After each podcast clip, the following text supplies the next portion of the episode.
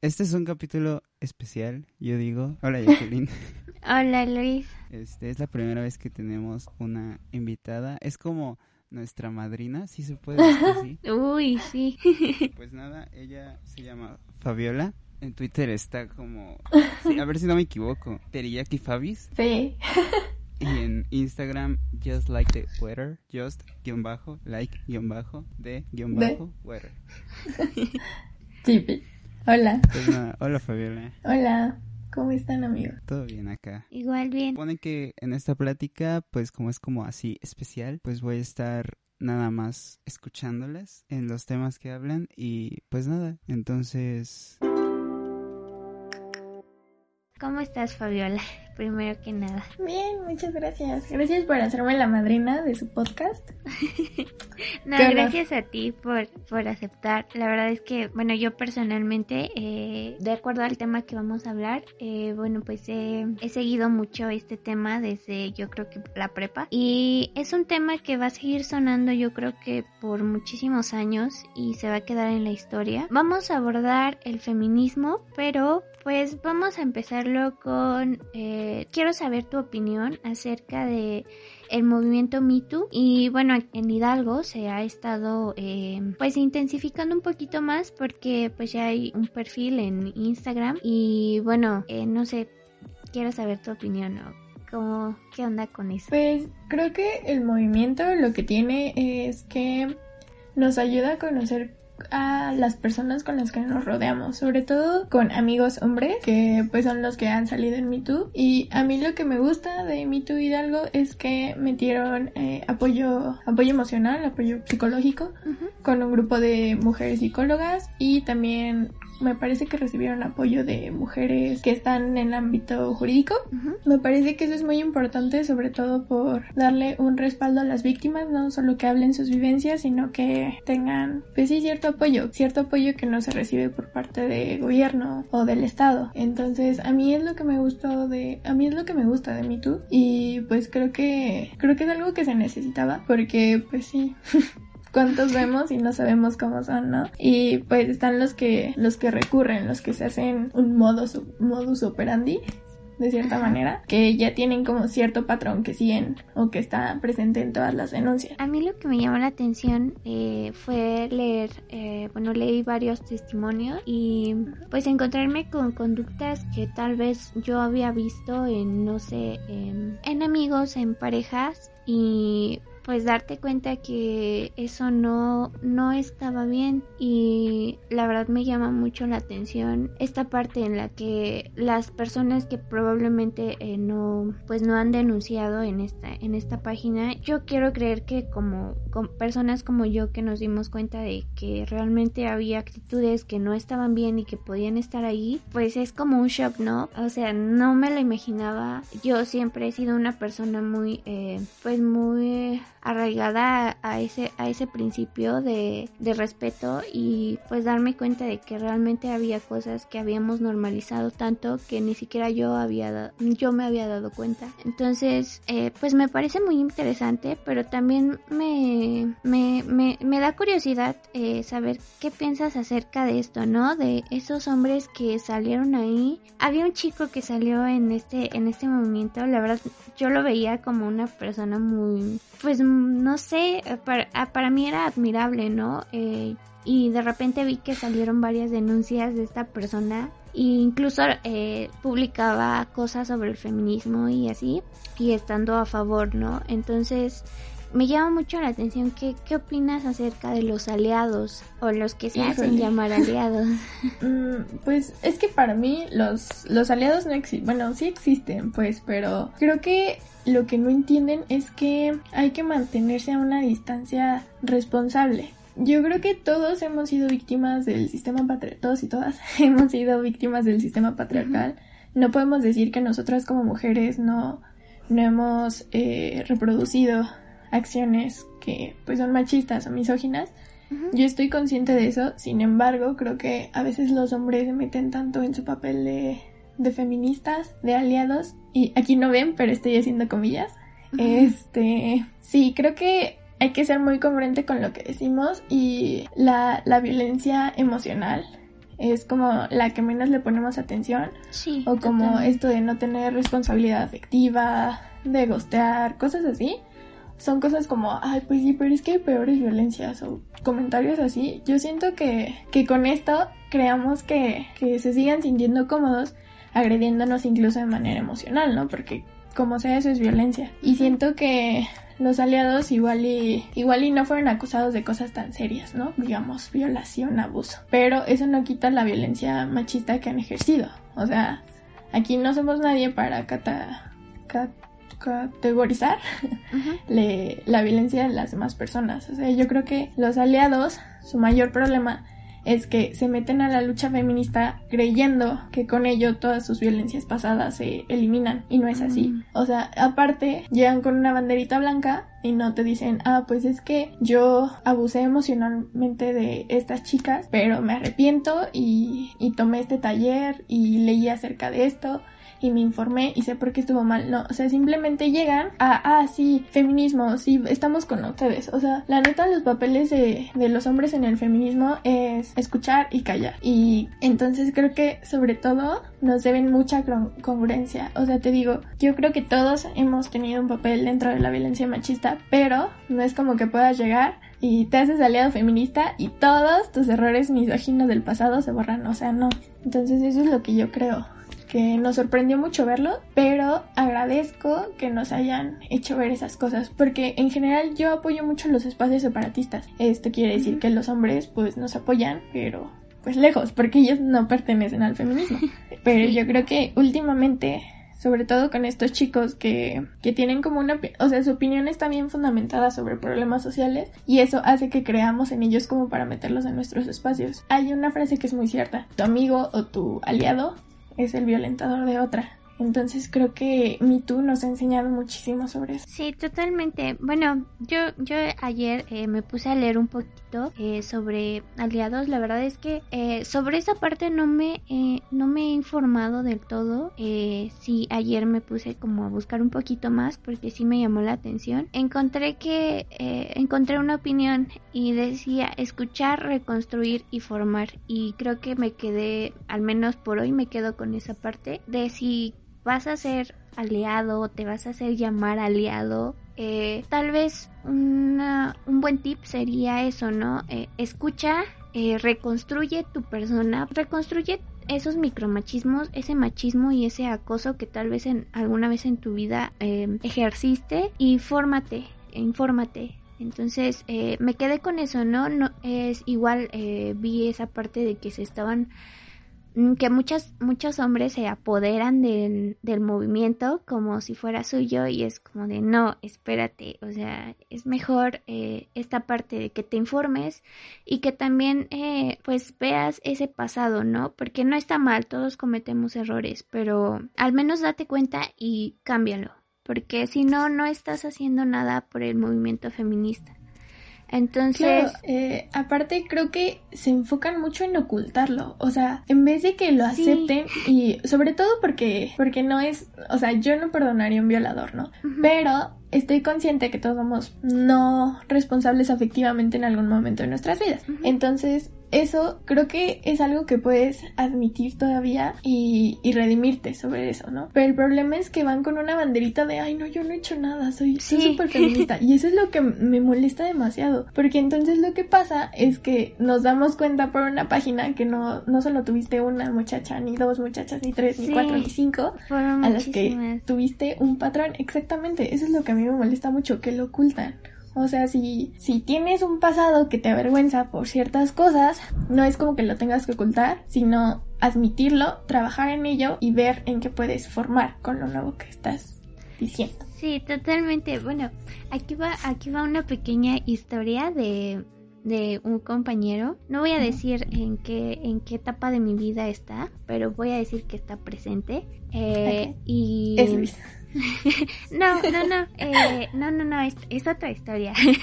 Eh, este compañero, mm, bueno, yo en clases una vez eh, un compañero dijo un comentario de las mujeres también provocan. Entonces, a, mí se me prendió todo el corazón.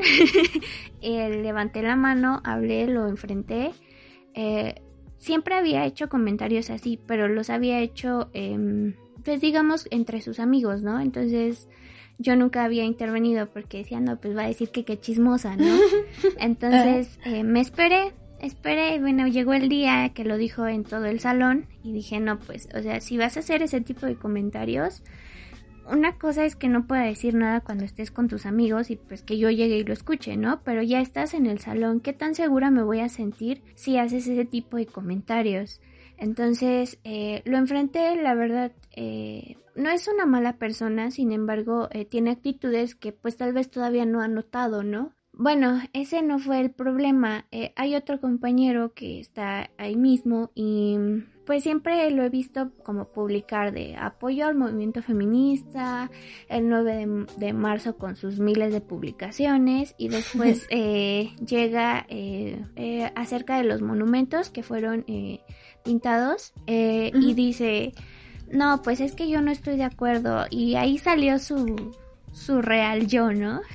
Entonces, eh, pues empecé a notar actitudes en, en el salón y me di cuenta de sus actitudes totalmente machistas y la verdad me enojó y me sigue enojando porque siempre parezco la loca que dice que sus actitudes no están bien, pero pues nadie se da cuenta y es una persona que la verdad quieren mucho y respetan mucho en el salón y es como de no, o sea, también como mujeres hay que darnos cuenta de que hay actitudes que no están bien y las disfraza mucho porque pues se victimiza, ¿no? Incluso en, en, en relaciones que he visto que ha tenido es como de ah, no, es que no me quiso y yo me merecía el cielo, ¿no? Ok, está bien, pero pues date cuenta de que hay actitudes que de verdad están horribles y las estamos permitiendo y siguen pasando.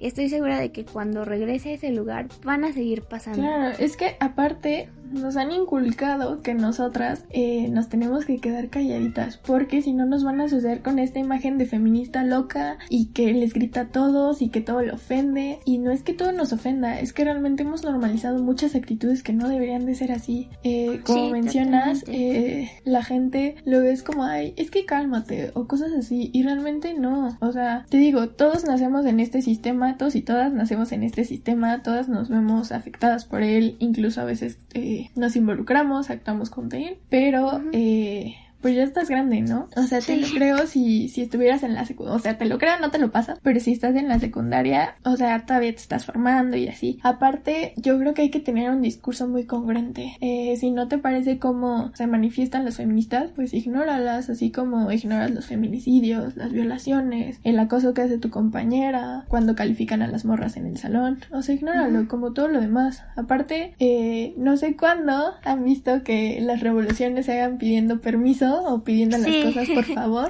sí, este, totalmente. Aparte que es un sistema que nos ha venido afectando más a las mujeres obviamente, pero a los hombres también desde hace siglos. Sí. Entonces para que te quieras cerrar los ojitos y decir como, ay, es que hay formas, pues sí, la forma es violenta, la forma es revolucionando, la forma es eh, manteniéndote al pie de tus ideales y la verdad es que creo que desde hace algunos años muchas chicas en, en Pachuca, al menos yo lo he visto en mis círculos sociales, creo que eh, le hemos estado perdiendo el miedo a la palabra feminista, ¿no? A que nos denominen así. Sí. Y creo que eso está, está muy chido porque aparte estamos creando una, una red de apoyo entre nosotras que realmente no habíamos tenido porque, porque era como slot shaming y, ¿sabes? Todo esto de, de echarnos las unas a la otra. Y todavía hay, todavía hay personas, o sea, mujeres así, ¿no?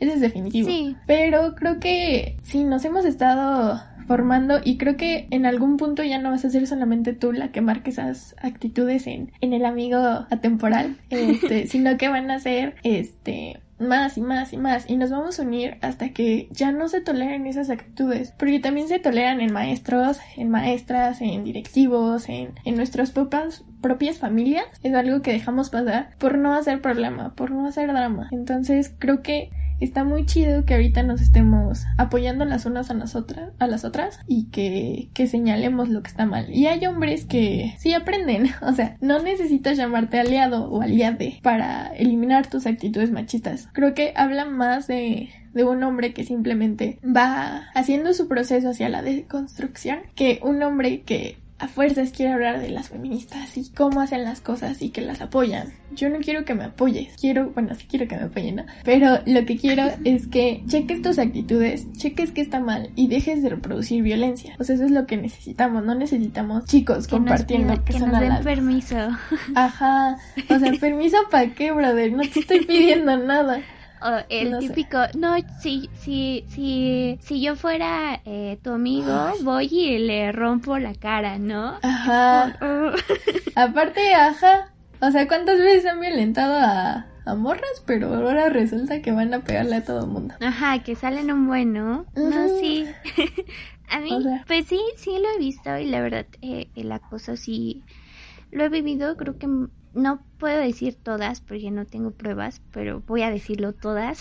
Hemos sufrido de acoso o violencia emocional, física, de la que sea, la hemos sufrido y probablemente unas no se han dado cuenta todavía, unas ya se dieron cuenta. Y pues está está súper bien que pues que existan movimientos como lo es Me y pues que ah, bueno este espacio no que tengamos este espacio para platicarlo igual eh, tomando lo de los aliados leí una, un tweet que decía que, que, que deberían de hacer no si sale tu amigo ahí la verdad a mí ningún amigo me, me salió ahí y pues qué bueno la verdad sí la verdad gracias a Dios Eh, espero que nunca salgan y, y, pues si salen quisiera saber, ¿no? ¿Qué, ¿Qué deberíamos de hacer? Híjole, es que ese es un tema muy complicado. Sobre todo por... Ay, porque las personas suelen ser muy... Ah, si yo te apoyo. Conozco a tu abusador, dímelo y dejo de hablarle. Pero cuando es un amigo, ah, cómo se resisten. Yo creo que obviamente es difícil darte cuenta que tu amigo es un violador, un acosador, un abusador. O, sea, el proceso debe de ser muy difícil y entiendo que hay lazos que no se, no se rompen de un día a otro, ¿no? No es como que te enteres que tu amigo es un violador y ya no son amigos, ya no sientes nada por él. Ajá, o sea, no, no es así. Sin embargo, creo que las acciones que tenemos en redes sociales, en, en persona, son muy importantes, sobre todo porque la cultura de la cancelación no es, no, o sea, para lo que sirve es para, para las víctimas, por así decirlo. Porque obviamente tú no te sientes completamente cómoda con que personas que tú llamas amigos le hablen a tu violador o al que te acosó o al ¿sabes? Y creo que pesa mucho, eh, les pesa mucho llamarlo como es, llamar a su amigo violador, llamar a su amigo acosador, todo eso. Y yo entiendo que es difícil, realmente debe ser muy difícil, gracias a Dios, a mí tampoco me ha salido nadie. Creo que debemos de ser muy responsables con nuestras actitudes, sobre todo porque, porque no sabes, o sea, en el caso de MeToo, que es anónimo, no sabes si la víctima te está leyendo o escuchando o o todo esto, ¿no? Porque los hombres normalmente cuando los acusan son de aparecer en redes sociales y, ay, ustedes me conocen. Y empiezan con todo su chorote, ¿no? De que, ay, es que no pasa. Y sus familiares salen también. Ajá, ay, no, de veras. Eh, entonces creo que si tú te estás metiendo en el feminismo como mujer, si tú eh, quieres apoyar el feminismo como hombre, eh, debes estar consciente que tus actitudes no repercuten en como en tu círculo. Repercuten directamente en la persona que está denunciando porque que tú interactúes con las disculpas de este de este brother eh, de manera positiva pues qué es lo que le da a ver a la víctima que tú realmente o sea que esa persona todavía tiene personas que la apoyan. Como encubrirlo no ajá o sea, yo creo que lo primero que debes de hacer es cortar contacto con esa, bueno, con ese tipo, porque si no das una, una imagen de que no crees en la víctima o no crees eso, ¿no? Porque no es un malentendido, no, no es algo que no se aclaró, no, no es nada. O sea, yo creo que realmente nadie quiere ser conocida por porque la violaron o porque la acosaron. Con esto de las denuncias falsas, yo no sé, yo no sé de qué hablan, pero, o sea, claro que existen, pues yo creo que son un porcentaje muy bajo, sobre todo. Entonces, si tu amigo sale, lo primero que según yo, guía de Fabi, si tu amigo sale en YouTube, es cortar contacto con él.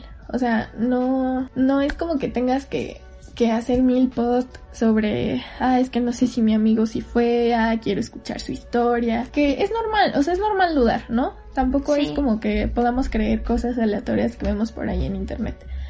Pero eh, sobre todo si tu discurso es feminista, si tu discurso es eh, quiere ir para allá, creo que es muy importante la congruencia y, y no apoyarlo porque o no mantenerte neutral, porque se sabe que si te mantienes neutral en una situación de violentador víctima, pues de qué lado estás del violentador, ¿no? Entonces, eh, a veces es mucho mejor escuchar y callar.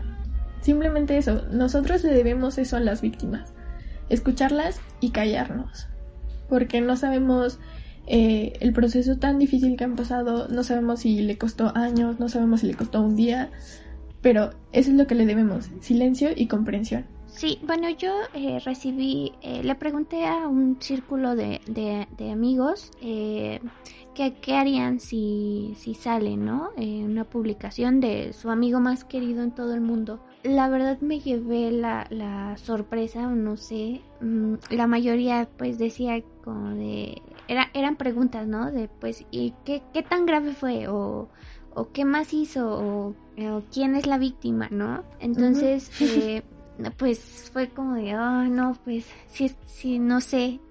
yo la verdad igual me puse a pensar en mi posición que qué haría si un amigo mío muy cercano sale y la verdad no tengo respuesta todavía y estoy estoy como en ese shock, ¿no? Porque no sabría realmente qué qué debería de hacer. Es una idea que nadie tiene, ¿no?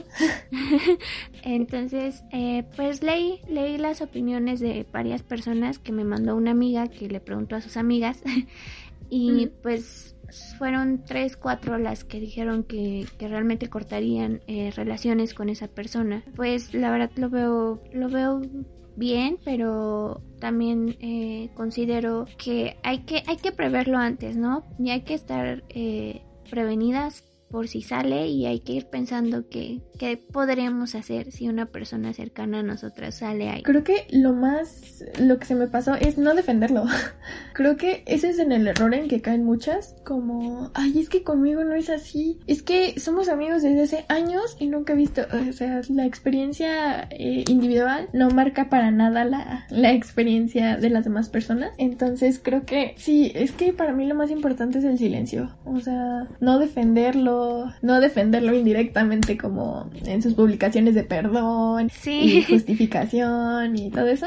Porque da una mala imagen, sobre todo, te digo, para las víctimas. Les merecemos demasiado respeto. Porque hablar es algo que conlleva pues muchísima preparación, muchísima, o sea, mental. Yo creo que es una carga muy pesada para que nosotros, nosotras, simplemente lo tomemos como, ay, sí, pero es que conmigo nunca ha sido así. Pues no. Eh, me gustaría mucho saber eh, qué opinas de este procedimiento y pues en caso de que no la víctima no desee realizarlo, ¿qué alternativas tiene? Es que los procedimientos jurídicos, sobre todo en México, eh, para denunciar, pues sabemos una violación, acoso, este abuso, eh, son, son temas que duramente proceden. Eh, por lástima la violencia, la impunidad en México es muy grande y sobre todo en temas, por ejemplo, de acoso, si es simplemente acoso cibernético o acoso este que te sigue, eh, no lo toman tan en serio. Eh, te piden pruebas, te piden que haga algo más, te piden cosas así. Y yo siento que en, en un país como México, donde la impunidad es tan grande, donde eh, pasar por un proceso jurídico, eh, por una violación, por abuso sexual, por acoso, es tan difícil, en donde te revictimizan, eh, te preguntan cómo ibas vestida, a qué hora ibas, por qué estabas con él, por qué no estabas con él, eh, pero si es tu pareja, ¿cómo pasó eso? Eh, ¿Estabas alcoholizada? ¿Consumiste algo? ¿Le diste entrada? Todo eso son procesos muy difíciles para las víctimas, tanto emocional como físicamente son agotadores y creo que, repito, en un país como este, las denuncias públicas, como son las de MeToo, son tan válidas como como una denuncia en la policía e incluso son más porque no reciben castigo. Tú como víctima no recibes ningún ningún amparo, nada que te haga sentir segura de que no va a volver a pasar. Y tampoco con mí tú, ¿no? Pero al menos puedes alertar a otras mujeres, puedes alertar a otros hombres, puedes alertar a sus amistades, a sus familias y que sepan cómo cómo es esa persona y puede salvar a muchas posibles víctimas. Aparte, la violencia escala y no sabemos si hoy fue una violación, pero mañana es un posible feminicida. Ah, la violencia machista en México mata muchísimas mujeres al año y no podemos seguir eh, minimizando las violencias como, ay, pero lo que decía de la violencia emocional. No, la violencia es violencia y muchas veces escala y si lo hacen una vez, que les evita que lo hagan otra vez. Apoyen a, sus amigas cuando decidan denunciar y si no deciden denunciar también. Eh, no cuestionen las denuncias de otras mujeres. Estamos aquí para apoyarnos, no para cuestionarnos. Pues sí, a sacar de nuestros círculos de amigos a violentadores. No merecen estar ahí y, y tampoco merecemos estar junto a ellos y estar en una situación de peligro sobre todo.